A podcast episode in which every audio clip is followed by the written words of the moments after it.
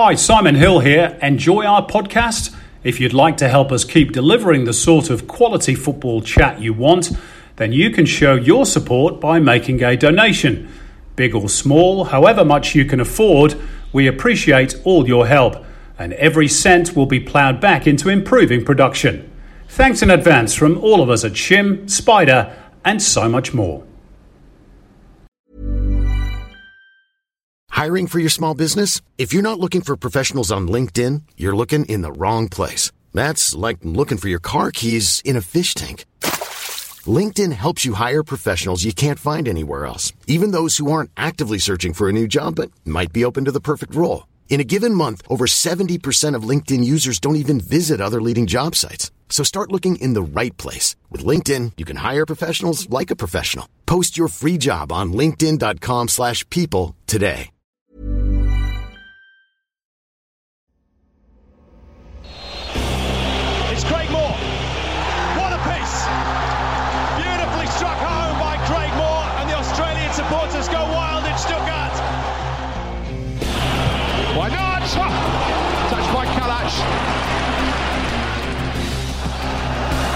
Brixton's corner kick. Celtic couldn't handle Wood at the set piece. It's a brilliant header. And Kale goes to Spectacular. What about that? What about that? Here's Aloisi for a place in the World Cup. He's scored! Australia got it! You're with Shim, Spider, and so much more. Take it away, fellas. Yes, hello again. Good to have your company for the weekly edition of Shim Spider and so much more. A week when the clubs seem to bypass the PFA in their negotiations with the players over pay cuts. The Newcastle Jets and Central Coast Mariners set for new owners, while overseas the English Premier League battles with the coronavirus spike. Manchester City get hammered by Leicester. Hmm. We are socially distancing here on the podcast too. We're taking no chances with me in Sydney, Zeljko Kalac in Greece, and Craig Moore in Scotland. We reckon we've got the one and a half metre thing well and truly covered. Good to see you, boys. How are you? Good morning, or should I say good afternoon, or whatever time it is. Hello, everyone. Yeah, good morning, good afternoon, good evening. Yes, I don't think any of us know what time it is in the various parts of the world that we are. Um, let's uh, just kick things off. Uh, the CBA, Maury, we've covered this quite extensively over the last couple of weeks, but is bypassing the PFA becoming pretty much the only option now for clubs and players and trying to sort out deals individually? Uh, I know Perth, of course, have carried through on their threat of standing players down as well. James Johnson sort of waiting on the outside in the wings, ready to go if necessary. What's your take on all this? Yeah, look, it's a it's a really tough situation. We've kind of touched on it um, in a couple of, of our podcasts. Um, look, whether or not the, the clubs obviously feel that um, bypassing the PFA is a way forward for them. Uh, look, it, it's a tough time, Simon, for, for everybody, and uh, clubs are trying to take, I guess, I guess, control of their financial situation with, with still all of the, the uncertainty. A lot, a lot still to play out here. I just hope we can get to um, a really quick resolution um, for the players, for the clubs. I mean, financially, everybody is hurting. We we also know that the pain that they're experiencing here in the lower leagues, uh, the, the EFL uh, here in England. Um, so tough times for football, but CBA in terms of protection of players uh, is, is obviously the the best way forward, but they seem a long way off that, don't they? Indeed. Um, Spider, Xanthi, your club. Uh, you're raiding the A League, mate. In Josh Brillante, Callan Elliott. It's becoming a, an Australian Xanthi FC. Oh, you forgot Matt German arrived Saturday oh, night yes. as well. Sorry, forgot Matty. Yeah, That's all. Matt, Matty German arrived Saturday night. Uh, we did try Paul Izzo, but it just didn't happen. Still not happening, Uh, Spides? No, it didn't happen, mate. Uh, we, we tried our hardest. To be fair, the owner and the people in charge, they they really pushed for it, but we just couldn't get it across the line. So that was that was unlucky. But yeah, we're, we're still looking. Uh, we're not we're not we haven't stopped yet. We're still looking. Okay, it's going to become like a, a little Bali, isn't it? In in Xanthi, all those Aussies uh, clustered around the pool and the beach. Uh, let's get into it then, and we'll kick off with Simon Says. Simon says. Well, Football Queensland this week released its strategic infrastructure plan for the next four years after a statewide consultation process that, surprise, surprise, revealed the game of football suffers from a lack of investment. FQ's paper outlines three priorities in terms of infrastructure in particular. Firstly, a home of women's football and centre of excellence in Queensland. Secondly, regional high performance centres. And thirdly, a boutique stadium of 15,000 with three potential sites. These developments are obviously to be applauded, as is the news on Friday that more than a dozen clubs in the state have been approved for over $350,000 worth of funding to upgrade their facilities. Now, the hosting of the FIFA Women's World Cup in 2023 accelerates these opportunities for the game, and it's long overdue. Yet, what still concerns me is the language used in the release, specifically this with regards to the boutique stadium. The proposed stadium would provide a high performance facility for football matches and other sporting codes, featuring a new pitch designed for multi purpose use. Similarly, Tasmania is hoping the Women's World Cup acts as a catalyst for investment into York Park in Launceston. But the initial proposal is for the capability of bringing seats in to convert the current oval into a rectangle temporarily, aka Marvel Stadium in Melbourne. No, please no. At the moment, 13 stadiums are listed as host venues for the 2023 World Cup. You know who they all are? Out of all the stadiums, though, only one could be said to be a pure football venue Coopers Stadium in Adelaide. The rest are the usual mix of league, union, AFL, cricket, and football. And we know where we normally sit in the pecking order when it comes to those sports, when it comes to stadium deals and pitch quality, etc., etc. But this is a World Cup in Australia, a football World Cup. Football is the sport that is delivering the global stage, those global dollars. And I think what most football people want is a real legacy for our sport from that event. That's not to say other sports shouldn't be played at those venues, but we have to learn from history and this time be fully in charge. My journalistic colleague Sebastian Hassett recently wrote a very telling article regarding the 2000 Olympics and how the Gabba, which hosted seven football games as part of the Sydney Games, used the presence of our sport to drive upgrades upgrades which have since benefited almost every sport bar football.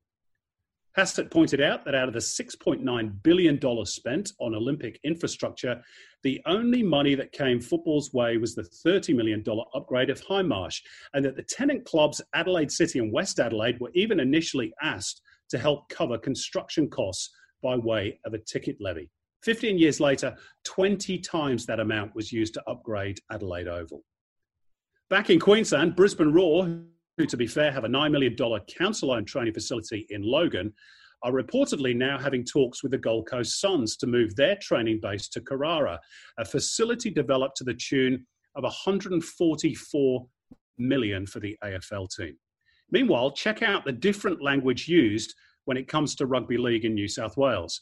Just last month, New South Wales Deputy Premier John Barilaro offered his government support for five new boutique stadiums. Here's his quote The government has an appetite for the ground renewal program that the NRL has put forward.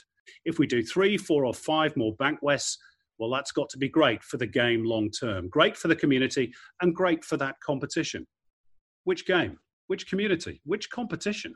Not ours, clearly. And while there's no doubt football would get some benefit from investment in boutique stadiums in New South Wales and Queensland, I'd urge the game's leaders to follow the NRL and AFL's lead in being much more aggressive in pushing our case. We're the biggest participation sport in the country. We have a sport that has been historically chronically underfunded. We have few true homes.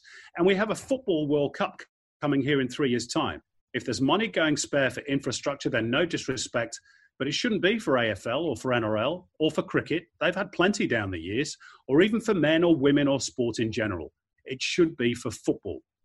If we don't fight harder this time, then I fully expect in 10 years' time, I'll be walking around some plush facility in Brisbane, which should have been for football, but will have miraculously turned into yet another stadium for another sport. And let's not forget what's happened too to two of our most historic football stadiums in this country Middle Park in Melbourne is now a pit lane for the Australian Grand Prix, while St George Stadium in Sydney lies derelict and unloved. Please don't let it happen again. This time, it's got to be football first. Let's move on to hard talk. Hard talk. Hard Talk is brought to you by Streamgate, which has been live streaming since 2008, specializing in custom built stream pages, pay per view, and multi language streaming. They can cater to large online conferences with multiple simultaneous streams and destinations, including all social media channels servicing clients Australia wide. Go to streamgate.com.au or find them on Instagram. Well, Maury and Spider news this week that uh, both the Newcastle Jets and the Central Coast Mariners are pretty close to being sold. Now, the rumor was the Jets were going to be bought out by a company called Sky Jade, which uh, is a company based down in Melbourne. My understanding is that that is uh, far from being certain that there is interest elsewhere. Uh, meantime, the Mariners look like they're going to be sold to Sydney based investor and technology businessman Abdul Helu, who wants to keep them in Gosford and who also has a stake in Rayo Vallecano over in Spain. Uh, what do you make of these developments with regards to our two regional clubs? For me, very positive on both sides. I mean, at the end of the day, we've spoken about it. Uh, if we have good investors that are willing to continue and take over the clubs and help sort this problem out that we're in, that's only good for the game. Maury? Yeah, no, yeah, no, I'm saying, look, we're desperate for investment in the game. We need investment in the game. So, look, not saying that you, you take anybody's dollars. Governance, due diligence is very, very important. But I think it's exciting that we do have people out there that want to invest in our game, Simon. When it comes to due diligence, boys, I don't know if you know the answer to this question. Who does that? Is that James Johnson or Chris Nikou or the, the boards? Who does that investigative work? Look, it, it should be Simon. It, it, should be all of the above uh, that you've mentioned. Uh, you know what, what what I think is the way forward in terms of the the, the due diligence is um, really really digging deep into the, the background of the people, previous businesses, uh, certainly um, what that looks like over the previous five years. And I think that not only in Australia, but worldwide now, I think some form, when you're getting investors to come into the game, I think there should be uh, some money put aside also in a trust or, or, or, a, or a fund in terms of, um, you know, when the game, if it hits financial stress and they're unable to, to, to meet their, their financial responsibilities, that there's that, that, that trust there that can buy them out of trouble, so to speak. Um, I think that's important as well because something like COVID, nobody's seen it coming, but we look we look at it now and we look how much it's hurting our game. Spider, can I ask you about uh, whether we perhaps need clarity as well when it comes to our owners? Because after all, football clubs, you know, they're part of the community. They're, the owners are basically just uh, in, in, charge of the club in trust for future generations, aren't they? And I, I ask this question because there is this strange tale this week down in Adelaide about the Reds being sued to the tune of $1.7 million in a dispute involving their former owners, uh, particularly uh, Bruno Mar- Marveggio, who's since been uh, declared bankrupt. Um, there's an article in the Adelaide Advertiser this week with uh, journalist Michael Maguire asking again for clarification around who exactly the Reds owners are outside Piet van der Pol. yeah, well, I, I, think. Well, I think uh, worldwide, you're pretty much who the owners are of the clubs. I mean, the big clubs in Australia, we all know. Mate, it's funny you bring that up, Simon. It's the one club I actually don't know who owns Adelaide. I've actually never never known who owns them. I knew they had some sort of group of people, but I didn't know where they come from and what they were doing and what their businesses were. So, yeah, I think clarity would be good. As for the other clubs, I think it's quite clear who owns which clubs in Australia. Mm. Well, Piet van der Pol, obviously, we, we do know down at Adelaide, but uh, he remains uh, the only uh, person that is publicly uh, out there as, as uh, the owner, or at least part of uh, the, the, the, club ownership structure. Um, let's move away from club ownership and move on to the player merry-go-round, which continues Maury in the A League. Andrew Nabbout leaves Perth without ever kicking a ball for them and signed on for Melbourne City. Uh, he was playing for their big rivals, Melbourne Victory, of course, last season. James yeah. Donachie has gone to India uh, just weeks after signing for the Jets. I'm not even sure they officially even ever announced him. It's tricky for, for fans, isn't it, to, to build attachments to these players when they appear to move on so quickly and, and so frequently. Well, especially now with, with, with everything that's happening, Simon. I mean, we're, we're seeing some some really strange movement. Um, you know, I was aware of, of Donks uh, going to, to, Newcastle and then heard the news about him then uh, going to India. And then I seen Newcastle follow up with that maybe a day or two after about it being a loan deal. But the challenge is obviously what we have for, for the Australian players is the downtime now, Simon. Uh, you, you got to remember these are football players that are desperate to be involved and, and playing football. And because there's still that uncertainty of when we start. Uh, so for Newcastle, financially, it made made sense probably to have a player getting games under his belt with Donks with some uh, in India, with the view to coming back. But you're going to continue to see this kind of movement between players and and clubs and. Um, where they end up and when we start and where that sits is, is all very interesting times ahead. Yeah, but Maury, you know, you don't blame the players, do you? Like, I mean, the reality is they, they, they actually might not play football for another six or seven months. That's not a professional footballer. No, you know yourself.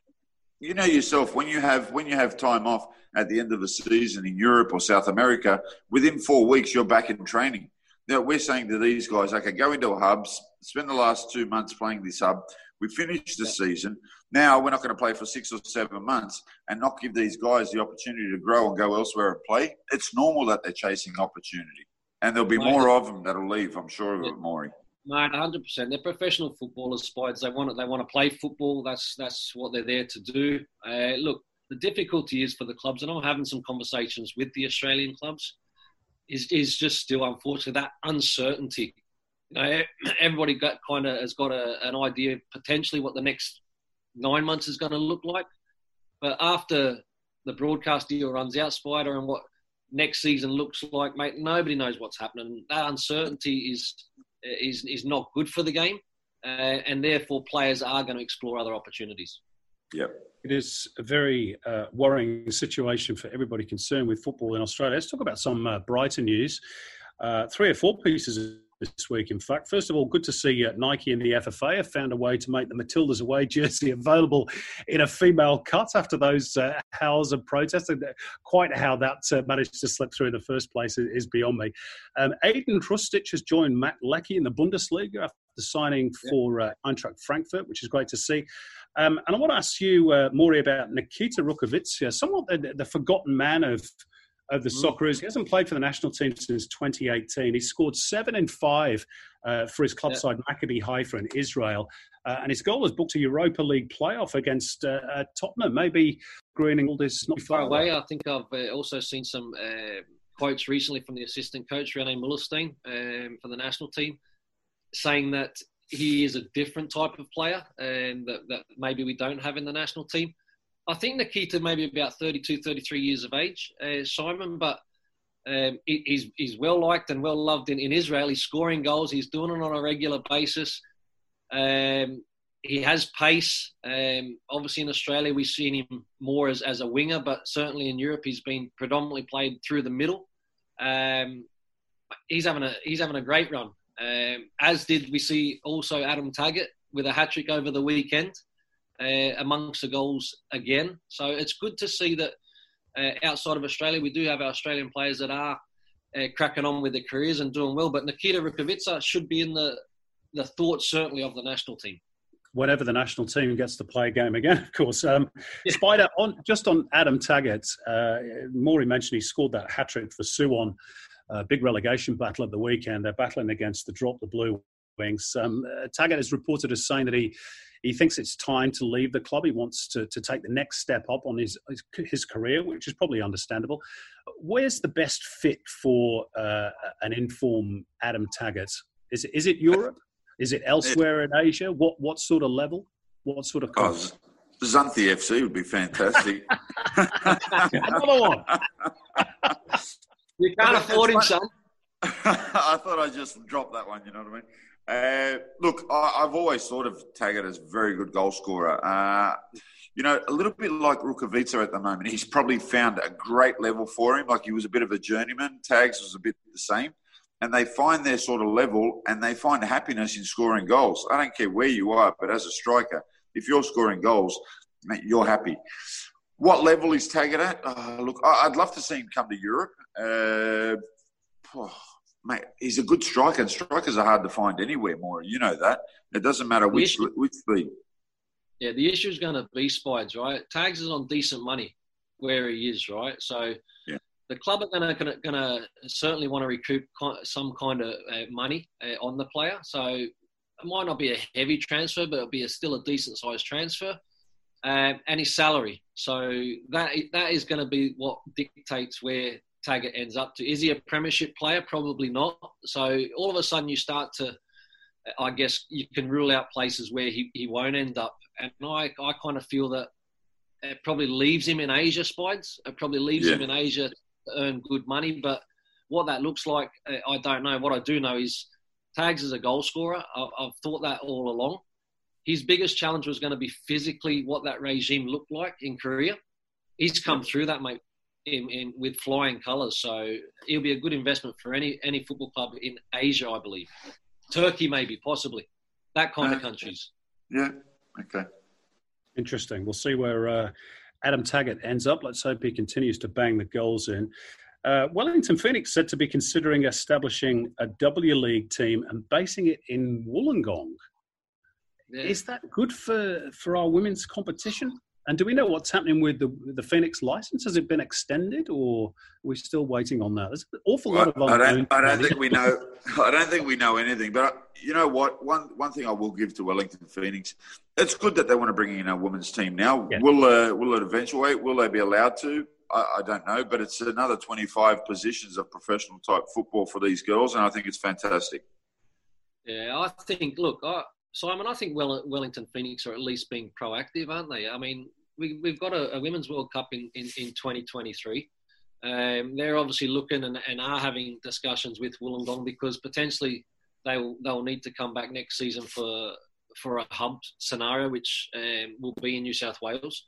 Um, but again, like, can we not or should we not be talking about the, the expansion of Australian uh, potential teams also? Um, and again, not not being disrespect uh, disrespectful to Wellington Phoenix, I think they've been fan, uh, fantastic. They've been proactive, um, and Women's World Cup. We just got to keep on growing. Have the Kiwi girls uh, qualified for Women's World Cup? Just a quick question. Well, normally when you when you host a World Cup, you automatically qualify. Yeah, so that's why they want to join in now for their own interests. Once once again, come on, man. Um, just a final one, and sticking with the women's game before we move overseas. Uh, the Matildas coach identity is still unknown. We believe the race is down to two with uh, Carolina Morace, who we talked about last week, I think, the Italian coach, uh, and Tony Gustavsson, the, the, former American women's national team assistant coach. Uh, they've got a training camp coming up in November, so you'd imagine that they'd, they'd, want a new coach in situ by then. Very interesting story on FTBL uh, in the last 24 hours. A couple of former Matildas have spoken out saying that the current crop of players must accept whichever coach is chosen. And that sort of hints at a player power issue with, within the Matildas. They have gone through a fair few coaches over the last uh, few years. What's your take on all that, Maury? I like I like that. Um, again, I, I, didn't read that story, Simon, but I like I, I, did read a couple of other stories in terms of um, both candidates and the way that the story was presented. And you've got to be careful because it's, it's a story. You don't know whether it's factual, um, but we need to see what coach the players like best. Now, Spides, we've been involved in oh. football a long time, and I cannot remember at any stage in, in my career where as a player, I've been asked what I thought of a potential coach coming in. No, hundred percent Maury, mate. Look, the players are what picking the national team coach. I'm like, come on, guys, spare me, will we? Just get on board, mate. The governing body needs to pick who they think will be the best manager for this current crop of players and for the future of the game. Full stop. And the women uh, players, I shouldn't call them women, I should just say players, they just need to accept it. And if they don't accept it, it is their right to actually say, no, I don't want to play for my national team. That's it.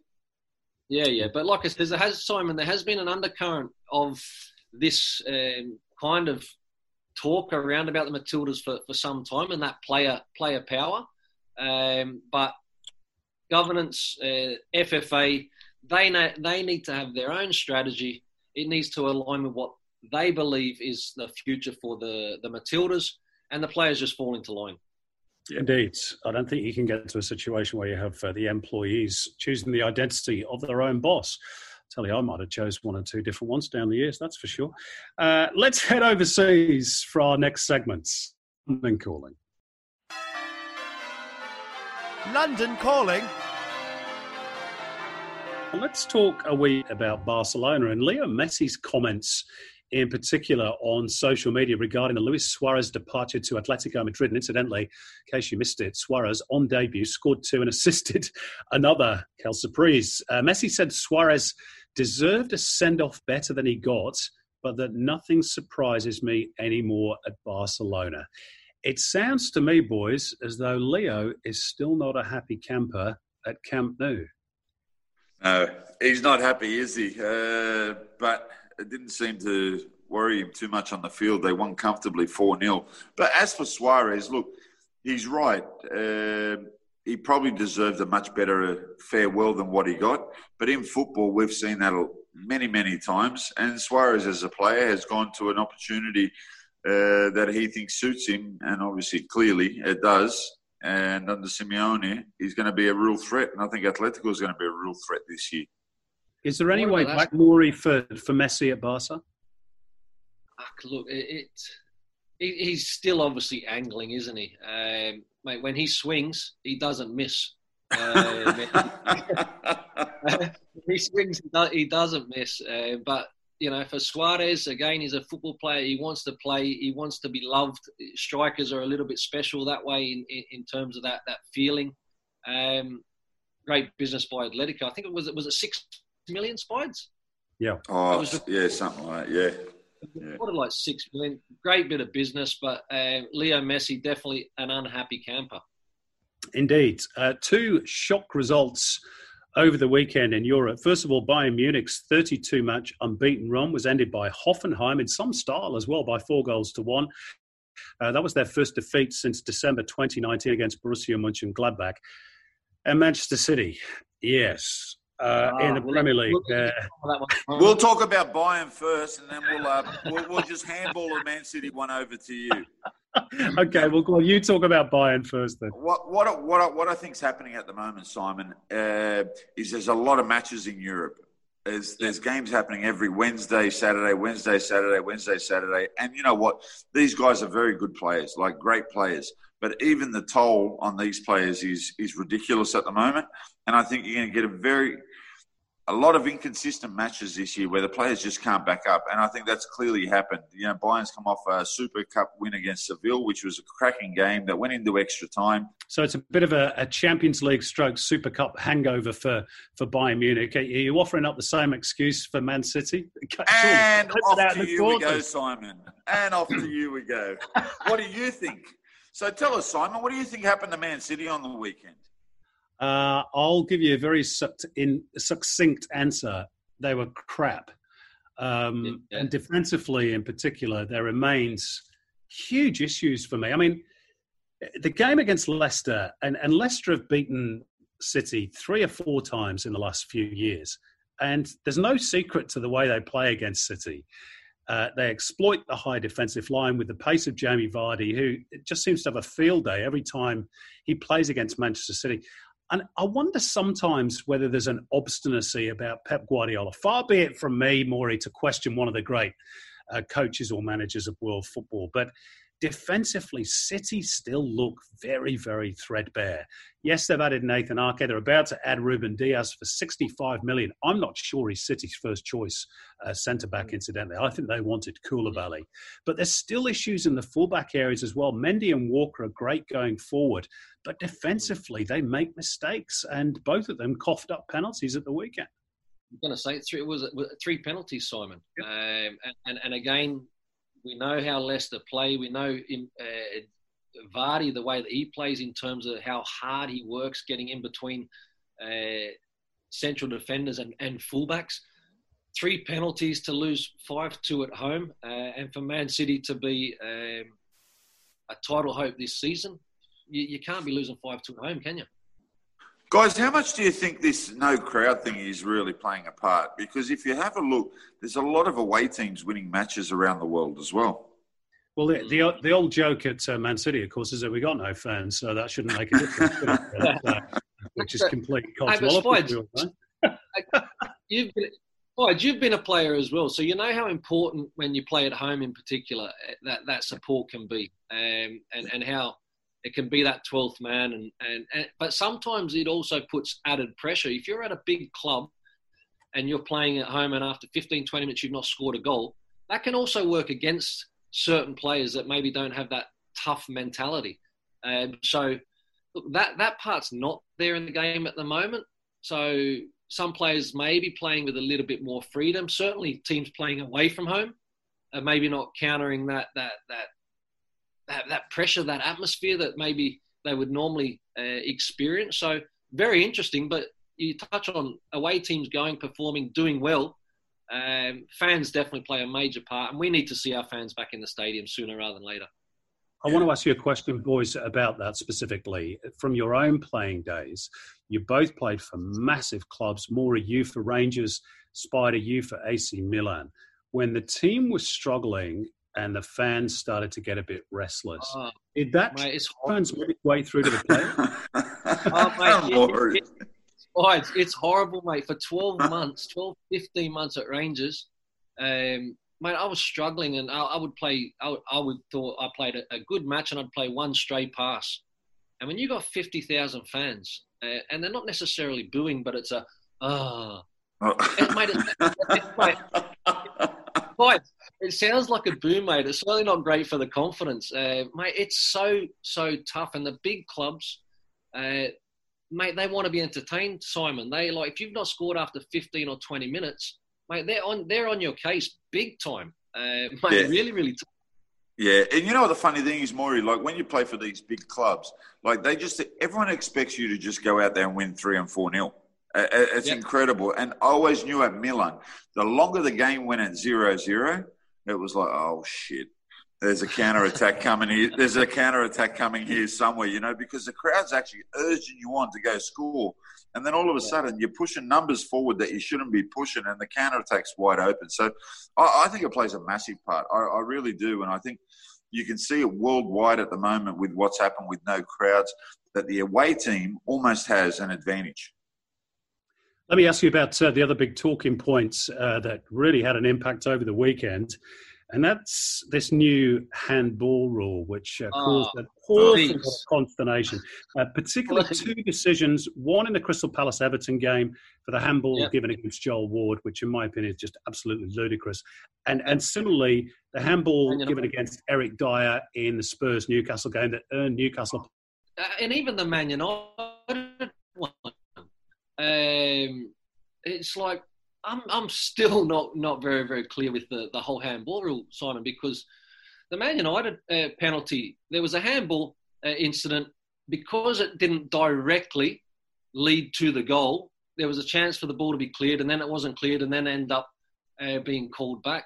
For me, the VAR, I really can't get my head around the, the, the handball situation. We've seen some some poor decisions. Um, and I just think we're still guessing week in, week out. Although we'll get the referee's official come on and, and, and say what should happen. But the thing is, these things consistently aren't happening. So coaches are like, well, hang on, we've been presented to at the start of the season about what the rules are going to be. But we're now getting different outcomes come weekend. What's happening? Yeah. Yeah, it's it's ludicrous, and the managers are going to start blowing up uh, even more. Uh, I think we're going to get protests after the match. They're not even going to do the uh, press conferences anymore because they're just going to get themselves into trouble. Yeah, yeah, fine, fine. um, the other thing uh, causing a bit of consternation in the UK at the moment, in England in particular, is uh, this spike in uh, COVID cases. Uh, it's starting to affect clubs with their their preparations. David Moyes, in particular, the West Ham manager, had to go into self isolation after testing positive ahead of the Carabao Cup tie between West Ham and Hull City, along with uh, two of his players, Issa Diop and, and Josh Cullen. Uh, Moyes had to coach from home against uh, Wolves this weekend. This really is sort of unprecedented. Four nil though, Simon. Yeah, well, maybe they're better off without them. oh dear, um, interesting stuff. Um, in terms of uh, Asia, uh, the Champions mm-hmm. League guys in Asia thrown into disarray. Al Hilal thrown out uh, for failing to name the required number of players, which uh, is 13. Um, uh, one or two clubs have, have already been been thrown out of the competition. AFC st- saying they're still looking at a final date of of the 19th of December.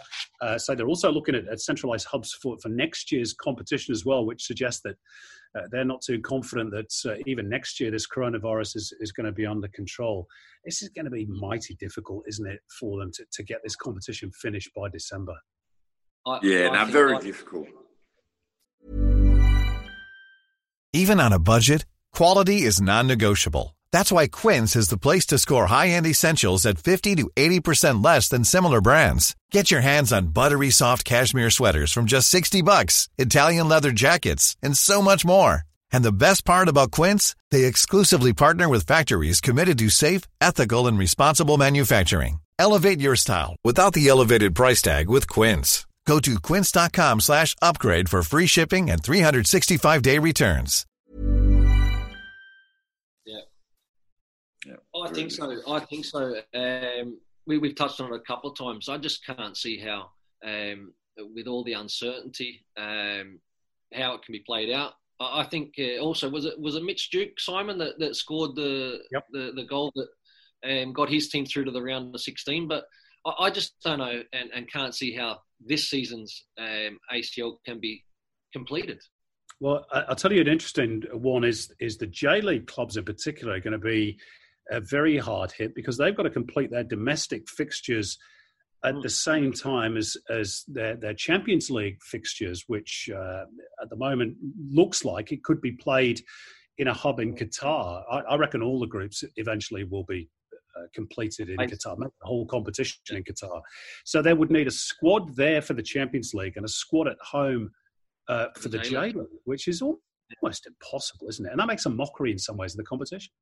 Well, the only thing about the J League is Simon. There's no relegation this year. That's true. That's true. Yeah, yeah, yeah. But it's like a little bit. Uh, we've seen the Champions League uh, when it completed just uh, last season, uh, Simon. But domestic season was finished, wasn't it? Um, so it didn't, you know, it, it, didn't distract them all. But to, to have two different squads uh, potentially, again, I don't, I don't see how that is possible um, and certainly some some real challenges in terms of scheduling, um, not only now but maybe moving forward as well. Tough times for football the world over. Final one in this segment. What a great story this is. Kazu oh. At 53 years of age and 210 days, played in the J League for Yokohama against Kawasaki Frontale, breaking the oldest player record by eight years he's now played in five different decades. This is incredible. I'm, I'm still hanging on to hope that I could make it as a professional because I'm younger than Kazu. Yeah, you're still. You're you keep forgetting to tell everyone about your hamstring that come off the bone, son, when you went for a gallop. No, but is there not a rule, Spides? Is there not a rule in it? So, I mean, that's a tremendous story at 53 years of age, still on. I mean, coming up 44. That was a lot to go right now. is, is play a game. But, but they in, in Japan, um, then unless a player retires themselves, the, the, the club that don't retire the player, or there, there's some kind of rule. Um, Simon, have you heard anything about that? The, the player. I think it, yeah, I, th- I, think it's more to do with the traditional sort of hierarchy of Japanese society because yeah. Kazu, who of course is nicknamed King Kazu, is so revered in Japan. I don't think Yokohama, the club with whom he's, he's been with since 2005, I don't think they are ever going to tap him on the shoulder and say, hey, yeah. it's time to hang the boots up. I think it's up to him. And he said he wants to play until he's 60, Spider. Can you imagine that? All right, man. I, I would understand if he was a goalkeeper and he didn't have to run. Yeah. Yeah, yeah. what, Spider, what about a young central defender, mate? I'd be loving that. Eh? Oh, Having a, oh there'd be no a runs in behind there, would there? Oh, mate, just make he- he's dropping deep. That's it. Can I ask you, boys, again, a question regarding your own playing careers? And obviously, Father Time catches up with, with everybody, but is there a specific point when you're in a game where you think, you know what, I'm done? Or is it, is it a gradual decline? I'm, I'm fascinated by that as a person, of course, who wasn't a professional footballer. Nah, Simon, for a goalkeeper, Spider will give you his story, might- and it will be different to, to a player as such. But look, my two years in the Premiership, uh, and I was I was only 32 uh, when I went to the Premiership. But um, if I was not one, and I struggled with injuries in the Premiership, if I wasn't 100%, I knew that I was going to be exposed because you're up, you're up against pace, you're up against power. Even the, the so-called um lesser names could embarrass you. Um, but you know, you physically you, you know when you're not you're not capable at that level, um, and it's it's not a nice feeling. It's not a nice feeling, but you you do know you do know whether or not you can cut the mustard at the level, and um, there comes a time. Some people hang on, some players hang on a little bit longer, uh, but certainly for me, you know, returning to Australia uh, was um, at a good age. It was it was something that, that I was comfortable with. Um, but to stay long in the Premiership, I, I, I couldn't have done it physically. Uh, and the way that the game had gone, uh, it was already um, speed beyond what I had. Yeah, mine was similar, Maury. I I ended up with an I ended up with an injury, um, and I, I just couldn't train hundred percent anymore. I had to change the way I was getting up and stuff like that. And you could actually see when you're playing at that level that I actually couldn't compete anymore with with my peers. So the guys that I was competing with to play ahead of them, I just couldn't compete anymore. So I actually wasn't enjoying training because I couldn't train at 100% anymore, and I just knew it was time. So, Yeah, yeah. like you said, you know, you you dropped back and played in the A League, which you know, no disrespect, but it's a big drop back from where you were playing. I could have actually done the same, but I, I was sort of over the training. I, I was Yeah. I was done with it because it was it was uh, it was too hard to actually adapt to everything. So it was just time, and you knew it was time. And I'm glad I finished on my terms instead of actually being told, Oh, uh, "Mate, 100%. that's it." 100% Yeah, I did, was a I, I did the same, boys. Uh, torn hamstring at 52, uh, Abbotsford Juniors. I lasted five minutes of my second comeback game. So I think that's God's way of don't saying know. I'm too old. I still, I'm not good. still for the life of me, have no idea how you done your hamstring, mate. I thought you had to have speed to, to, to do a hamstring injury in the first place. It, it was trying to stretch a leg that hadn't been stretched that far in probably about 30 years. That's what did it. Yeah. Well, move your feet, son. that was the tricky bit. Okay, let's move on to our final segment today. And we've got another great guest in Footballers' Lives. Footballers Lives.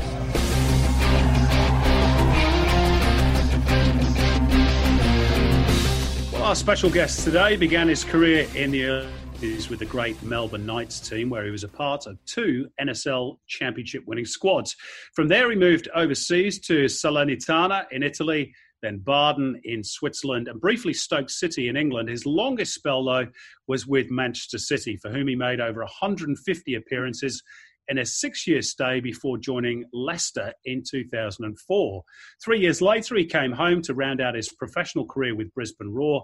He won 23 caps in a decade long international career with the Socceroos and was known, I think it's safe to say, for his tough tackling and rather uncompromising style. It's a big Uh, podcast welcome yeah, to Danny tackling. Tiatto. How are you, Pete? Uh, good guy, yeah, excellent. Great to see you, mate. I, I imagine you might have watched the Manchester City Leicester game overnight. what, what did you make of all that? Yeah, it was. Uh, yeah, it was disappointing. Uh, yeah, you think a Man City side with the quality they got shouldn't have conceded five goals, but uh, yeah, it's just uh, the times of football at the moment with all the COVID and no fans in the stadium. I think it could be a little bit, little bit different for the players as well. And Danny, what, what are you up to these days in terms of uh, your life? What, what what work do we find you doing? Um, well, at the moment, I'm uh, yeah, I'm residing up on the Gold Coast, loving it up here, uh, enjoying uh, yeah, the beautiful weather and the lifestyle, and uh, yeah, just uh, helping out my wife with her little education business, and also coaching my uh, young fellas under 14 side up at Logan Lightning. Uh, Teach, just a quick one, mate. For the people that can't see, I love the shirt you got on. Red Bull shirt. You should have just put Jaeger on the top of it, and it'd be Jaeger Red Bull. And mate, keep the keep the sponsors happy, mate. Let me let me tell you, we we done the old fashioned get together last night. Vinny Grella's popped into town, and uh, we give it a good tilt. And that uh, shirt just brought memories of what I shouldn't be doing late at night. uh, that's, that's okay. We're old and retired. We can do those things now. Thanks for us on your sorry there, Spider. That's great. Um, Danny, let's go back to the beginning of your uh, pro career and that wonderful Melbourne Knights team in the mid 90s. Some team you had. I just want to reel off some of the names. Viduka, Juric, Horvat, Buljobasic, Marth, Maricic, Kovacevic, Chavinsky, Spiteri, Biskic, Fausto De Amicis. There's some great memories and some great players as well in that era. Yeah, and one boy you missed out as well was Joe Simunic as well. He came through uh, Melbourne Knights as well. So, yeah, the, the, the amount of talent we had uh, back in that old uh, Melbourne Knights days was was phenomenal. And uh, yeah, like I said, we had a, a, good bunch of boys who were were young, hungry, and, and desperate to make a career for themselves. So that was a great stepping stone for a lot of us boys at the time in the old NSL. Is that team underrated in terms of the way that it's remembered or, or not remembered in, in the modern era? Um, yeah, you, you'd think so. Uh, I think the old NSL has been brushed uh, well and truly under the carpet for, for a long time. But but yeah, again, the game moves forward. Players come and go, and uh, and again, eras and, and, and squads, uh, you know, come and go as well. Again, like the, the, the Sydney United, uh, the Sydney FC at, at, the moment. Again, they're, they're doing very well and they'll be a team that will get recognised for a little bit. But then after about 10, 15 years' time, they'll be forgotten about as well. And the next best thing will come along and, and that will be talked about. So, but that's, that's, uh, a footballer's career and that's uh, how it works. Your, uh, your initial steps overseas, uh, Danny, rather tentative, is probably safe to say. Just 11 games for Salernitana. He didn't feature at all, according to the official records for Baden. A lone spell at Stoke. Um, was it a tough learning school? I know in particular that the fans at Salernitana were um, quite demanding, let's say. Uh, yeah, it was. Uh, it was definitely a, a very big uh, learning curve uh, for me uh, coming from from Melbourne Knights, where the supporters were quite intimidating, and uh, you know mainly for other, other teams uh, back in Melbourne. But uh, but yeah, making that move after the Olympics over to, to Italy uh, to a Serie B squad, uh, Salernitana, yeah, it was a you know a bit of a culture shock. Even though I've got Italian background and stuff, I was still classed as a foreigner, and yeah, it was yeah our supporters at the time we weren't travelling so well, so when they turn up to your training ground, you know, 3,000 strong abusing you and, uh, you know, making it hard for you to train. And, uh, yeah, it was, it was tough, uh, especially because I've never experienced anything like that. I know one game we came back and, uh, they lined the road um, coming back from Foggia, going back to our, our club back in Salerno, and uh, they blocked the road, and all the ultras come on the bus and uh, abused every single player and the president of the club. So that's how much control they had, had of the, the, the team and the club as well. So again, it was uh, amazing and a different experience that uh, you know most players don't come across. Teats, t- touching on that because obviously, my our weekly coffees are not happening now because I'm in Scotland, but we've had many chats um, over, over, the years. But your time at Salernitana, you you touched on that that incident where the supporters actually come onto to the bus um, and and gave every single spray or so gave a spray to every single player, but they got to you and and and, and you were okay. You, you told me that time. Yeah, well, they did. They sort of come up to me and sort of said, "Hey, canguro," which is like kangaroo in Italian sort of way, and said, "Hey, you're okay. You're, you're putting in the effort and, and, trying to work hard." And they show that every time I got a couple of minutes here and there at the time that I gave it my all and and really dug in. So I think they appreciated they had that fight behind me. But but all the rest of the players, uh, yeah, I think they thought they were on a bit of a holiday and a bit of a jolly up. So I was safe, you know, at that at that first stage, yeah, when when they did come on the bus. So again, it was nervous, nerve wracking for me, but yeah, end of the day, uh, they gave me a bit of a bit of a pardon, which was which was good. I don't think anybody, Danny, could accuse you of, of lacking in, in effort or fight. Um, you came to England, I say, first of all with Stoke, but you, you, got sort of your big break, I suppose, when signing for Manchester City in 1998, a fee of £300,000. Uh, City, obviously, a, a, club that was a lot different then to the one it is uh, now. And you had Danny Allsopp there as well uh, as another Australian. Um, did, did that help you settle, and, and how did that move come about?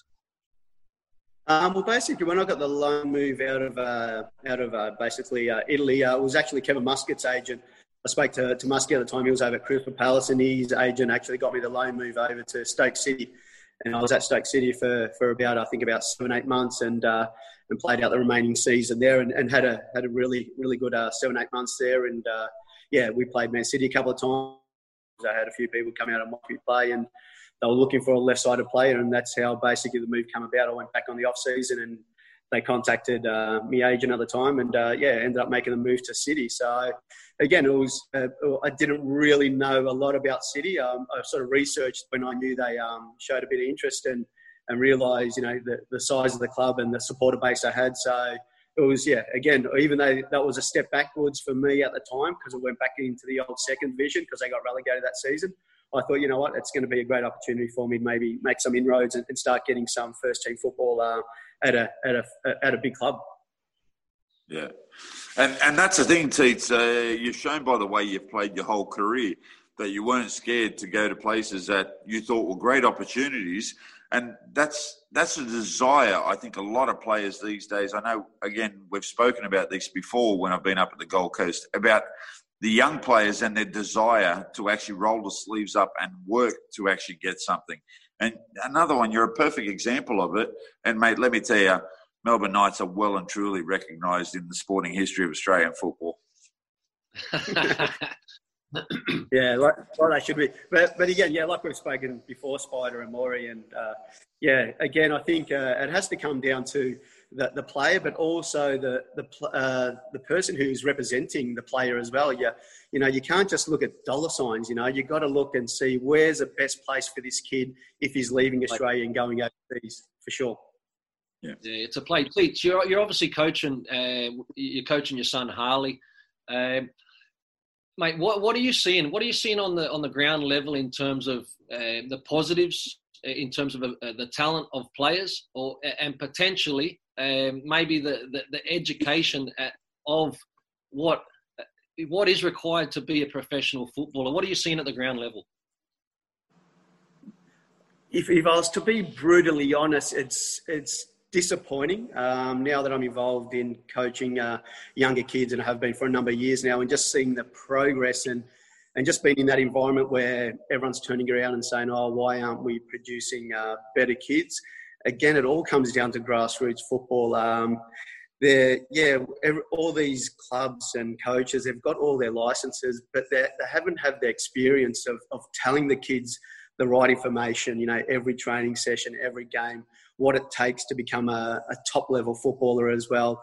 The pressure of, um, you know, you've got to perform every week or else you're going to spend a little bit of time on the bench.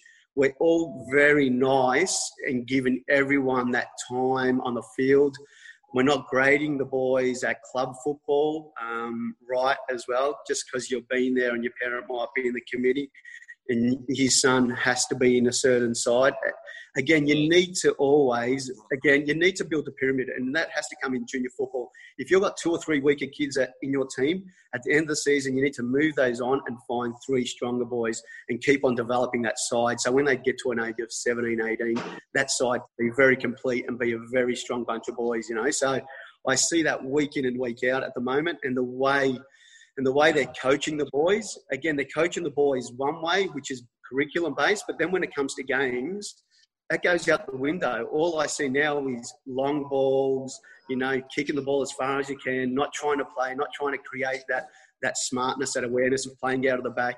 And again, you need to do that. You know, you need to do that, and we're not doing that. You know, week in and week out, and that's why we're not creating top footballers. Danny, that's a strength of character you, you needed uh, a lot with Manchester City. If I can take you back to those days in the third division, uh, it was known as League Two in those days, or, or Division Two in 98 99. I remember that season very, very well as a fan because I went to most of those games, uh, places that Manchester City didn't normally play at. And it lifted the level of, of the opposition to play against the big club and to try and beat the big club. How difficult was that as a player for that club at that time? Because the expectations were that City shouldn't be in that league. You were expected to win every single game. And it was a damn tough year, wasn't it? Oh yeah, definitely. Uh, you know, I was I'm always a very competitive footballer, but when we went to some of these um, some of these grounds and the fields were, were mud patches, and you know, you got six foot five, you know, big brutes trying to boot the hell out of you week in and week out, and then vice versa when they came to our ground and they played on an immaculate surface, a nice big stadium, they they they stepped up their game immensely, and we had to basically work so hard that season to to get ourselves out. I, I, I think if we didn't get out first season I think it could have been a different story for, for, for the progress of, of the club, you know, even up to, so again, that's how, how hard and how the pressure was on us uh, week in, week out. And again, the boys who didn't dig in that year, mate, our, the city supporters used to be the hell out of a lot of boys who didn't show that desire and hunger to compete every week, you know. So that's why I always, um, you know, was always in good stead because I'd get sent off, fight, I'd punch, I'd kick, and uh, that was a Manchester supporters' way. You know, they wanted to dig in and and fight every weekend, you know, and uh, I was the same sort of player as, as what the supporters were. I know because I, I, was one of those fans, uh, Danny, who was probably probably giving the players abuse at, at that uh, particular moment. Um, you, you, had lots of highs and, and lots of lows with City. Uh, you won the Player of the Year award, uh, got promoted into the Premier League. That famous day at Blackburn, where really uh, Blackburn should have beaten City. I think they hit the, the woodwork four times, and City ended up winning by four goals to one. You, you played in Manchester derbies. You marked David Beckham, um, and you also let's let's be uh, delicate about this. You had a couple of disciplinary issues as well during your time at Maine Road. I remember watching you a game against Blackburn Rovers. You came off the bench, and I think you've been on the pitch. Was it three or four minutes? And I think you two-footed David Thompson in the groin. and got a red card. Do you, do you, remember some? Pick out some of the highs and lows for us, Danny, of your time at City. Ah, again, that was uh, again. I, I, was just privileged that you know that, that I played at that time at, City, and the roller coaster ride at that club was was unbelievable. You know, by, by being promoted, two years on the bounce, then getting relegated, then back up again you know, uh, getting play the season, getting sent off most years. Um, had a good bunch of boys where we could go have a drink after a game and have a bit of a laugh as well. Again, I wouldn't change it, you know, for again, I know the money is crazy now at City and all that, but I wouldn't change my time. Uh, when I played, I think I had the best of both worlds. Done okay financially, but then also the team camaraderie and, and the boys we had at the club and, and the players I played with as well it was unbelievable, you know, and the, and the coaches that we had as well it was it was just a great experience. Um, yeah, like I said, there's there's that many many you know highs and lows, but but again, uh, yeah, David Thompson. Yeah, I actually bumped into him a few years ago and and apologised to him. You know, even though I apologised, you know, after the game to him, but but yeah, he still still remembered that, and uh, we had a bit of a laugh about it a few years ago when they came to Adelaide and had that little indoor tournament against uh, Liverpool United and, and, a few of those boys. So, but but yeah, it was it was a you know a great time in my career, and uh, thoroughly enjoyed it. Teats, um, I'm, I'm surprised it took you three or four minutes, Teats, to top him. oh, Teats, do, do, you do you miss anything? I mean, we've all been players before, and we've all enjoyed the you know the dressing room and the banter. Uh, obviously, playing in front of full stadiums and that. Is there anything that that you that you really miss, or you you're quite content with with where you are now? No, no, I'm very content. I think, um, I think initially when you do sort of finish your playing career, yeah, yeah, you wish, you know, that you probably, you know, maybe would have done a couple of things different. Uh, that environment always to be around the players was always something that I really thoroughly enjoyed. You know, whether it was with club football, international duties, um, I just loved being around the boys and, and having a bit of a joke and a laugh. But, but I think you know, as you get a little bit older, I think you really, really get over over sort of you know the the intensity and the work rate and you know the the effort that you had to put in to, to make it at that level, you know, I think um, I'm fully content uh, of what I've done. And, uh, you know, like I said, I can look back now finally and say, you know what, yeah, I was a little bit mad at times, but, you know, I wouldn't change it for the world. And physically, too, physically, I know that um, you, you, did end up having a, a, couple of injuries. I think I remember a, a, game against Turkey where Mark Schwarzer uh, come out and, and went to punch the ball, and I think he caught your jaw instead. Um, but um, over 35s, Musgrave, uh, Craig Moore plays a, a, little bit long, too long a ball. Um, a still enthusiastic Danny Tiatto. Talk us through what happened there. I, was, I felt terrible. Uh, yeah, basically it was your fault, Maury. You've just overhit a long one. Your legs, your legs, um, your legs, and again, it's just my stupid enthusiasm that that tried to get me um, toe on the end of it as the keeper come out and caught me very, very sn- sweet and snapped every ligament and had microfractures. Oh. And uh, having a total. Your worst injury? What was that, mate? Was that your worst injury? That was my worst injury, mate. Yeah, oh, yeah, that was my, my worst. And that's and that's after I finished playing football. Uh, yeah, for a fair few years. So, so I've got to thank you for that. But but again, they can oh. they can they, they can replace me these days. So when I'm about 60, new replacement will go in and I'll be right for another few years. Mate, we still lucky you had the lucky you had the golf buggy to get down to the local to have a drink. You two.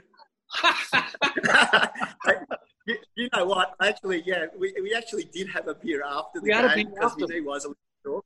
Yeah, and we ended up. Uh, we actually had one at the clubhouse, and then we uh, Maury actually and uh, yeah, our, our, late friend Mark actually drove us back to to Moss. We had a couple of beers here, Maury contacted um, Damien Voss, uh, who was uh, who was an Aussie boy who was over at Sunderland but working here at Hope Island, and uh, yeah, got straight into him and uh, ended up uh, sorting me out quite quickly. So so yeah, it was uh, yeah fun times, but I wasn't much. I wasn't doing much during the day, so leg up for a few months wasn't too bad. Sorry, sorry, mate. Sorry, mate. Danny, um, sorry, go on. Tell, tell us, mate, you've played at some great stadiums and you've played at some dungeons, mate. Tell, tell us the best stadium you've played at and tell us the biggest dungeon you've been to. Ah, uh, mate, that's, that's, yeah, the dungeons, there was a fair few back in the old second division. um, I, I, think uh, we played at Grimsby. I think the only good thing I about played Grimsby there. was probably the fish and chips probably after the game. I played there. What a dungeon. it, was, it was pretty dodgy, but but again, yeah, I, I, think yeah, we've, we've I think you know between uh, playing in the Premier League against uh, you know in some of those venues were unbelievable. You know, Anfield, United, you know Newcastle. Again, all those Premier League sides. Um, you know that.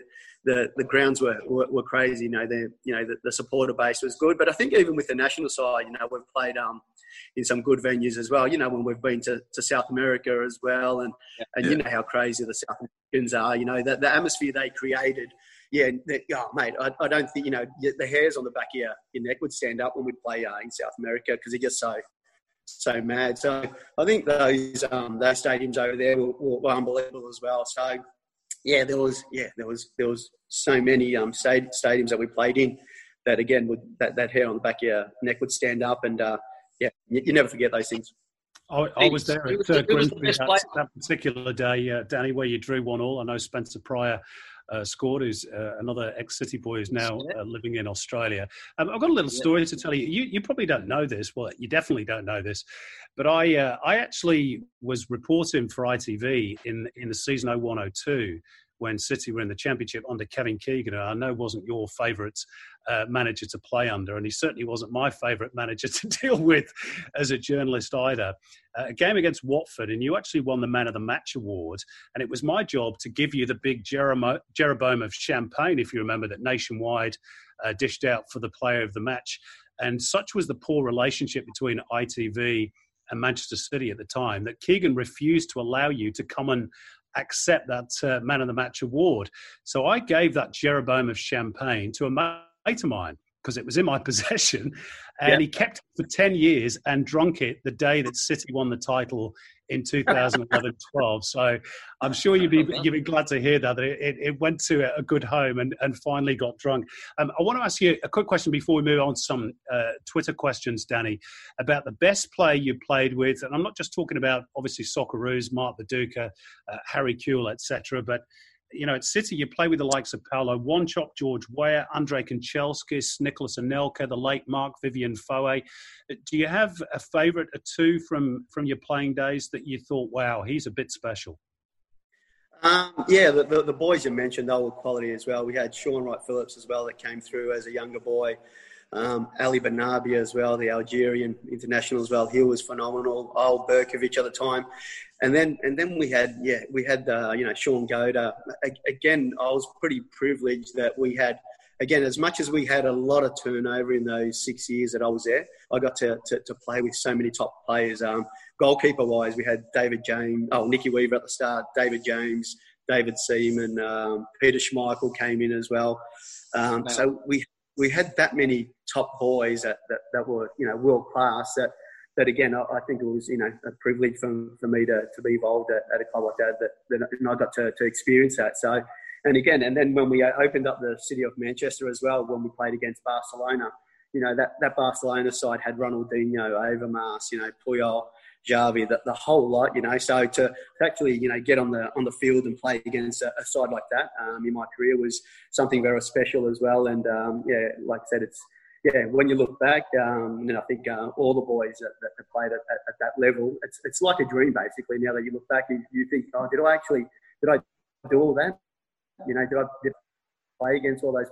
Yeah, you know, I, I, get bagged a fair bit, but um, yeah, a lot of people don't realise uh, the, the, amount of uh, you know the talented boys that I played with and the you're so, talented you know, yeah, yeah, yeah. But but again, but again, a lot of people, yeah, a lot of people forget about that, and all they see is um, you know, the, the leg breaking little bald headed gnome, you know. so, so uh, well, I tell you what, Man City fans uh, still remember you fondly for that uh, 100% uh, effort and never say die attitude. Uh, and I, I, certainly remember your time uh, very fondly at, at Maine Road, uh, may, maybe apart from that tackle by David Thompson, which I know led to a fallout between you and Kevin Keegan. Anyway, uh, we are running short of, of time a little bit, uh, Danny. We could go on for hours talking about your career. We've got a couple of Twitter questions. Um, I want to start with this one from Carl Burney, who wins our question of the week. Congratulations, Carl. $100 Outback meal voucher coming your way. Manchester City is a vastly different club nowadays, says Carl. What has remained the same or recognizable from your time? Is there anything? Um, probably when they wear a blue top, and that's about it. Not even the. Simple as that. Again, it's it's vastly changed. Yeah, the amount of money and the and the players and the and the way the club's gone. Again, it's it's it's huge. It's it's it's a world brand now. It's yeah, a leading in the you know in in the world game. So again, it's it's changed. Uh, yeah, uh, unrecognizable basically. So so yeah, it would be nice to go back there one day. I know I've got a couple of ex teammates who are still involved at the academy level over there. So. So hopefully in the near future, and we can uh, fly about Europe again. Uh, I'd like to get over there and uh, and check it out.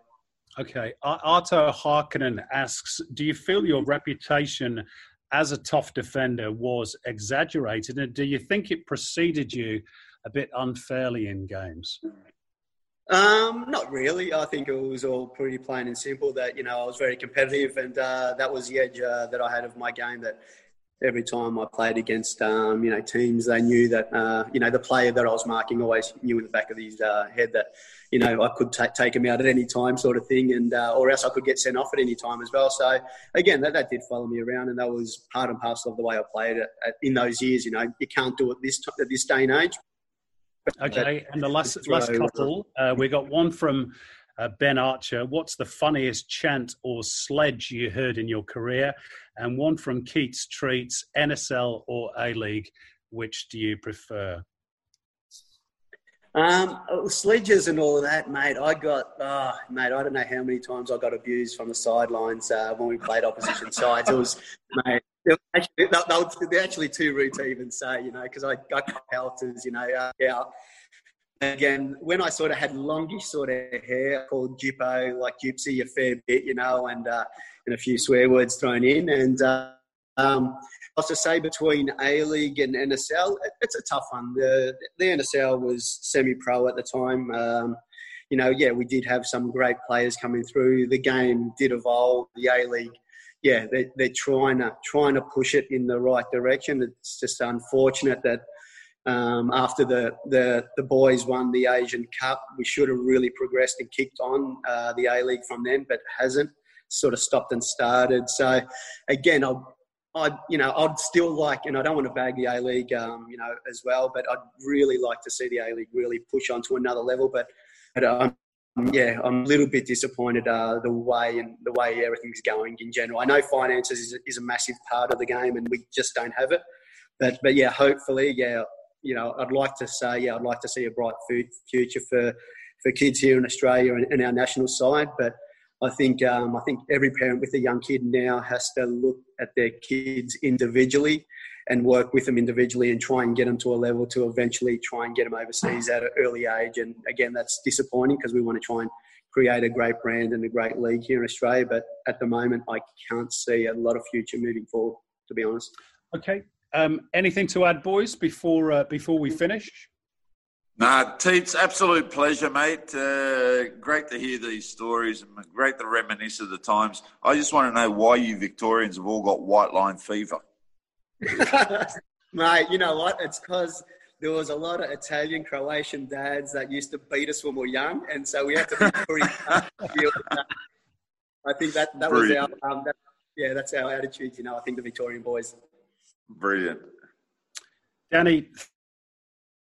Thank you so much for your time. We really appreciate it, and. Uh, yeah, be uh, good to see you around the traps when we're able to travel once again. And uh, thanks for sharing some wonderful memories and stories with us on our podcast today. Cheers, mate. Cheers, Tom. Cheers, Thank you very much. Cheers, Spot, man. Over there, Chris, and uh, all the best, Maury, over there in Scotland, Pell, and hopefully see you soon, guys. Take it. Cheers, bud. Cheers, mate. Cheers, bud. Cheers. And that is us for another week. Thanks to all of you who downloaded us. Over 17,000 in total of our various episodes so far. And we're now well over 1,500 followers on Twitter as well. Don't forget to, uh, don't forget to subscribe to our YouTube channel.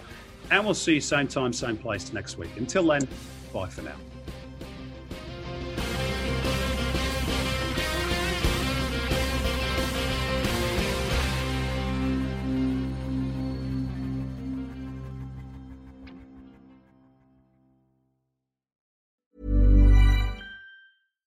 Hi, I'm Daniel, founder of Pretty Litter. Cats and cat owners deserve better than any old fashioned litter. That's why I teamed up with scientists and veterinarians to create Pretty Litter.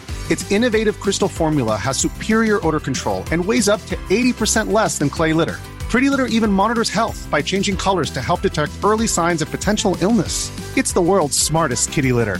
Go to prettylitter.com and use code ACAST for 20% off your first order and a free cat toy. Terms and conditions apply. See site for details.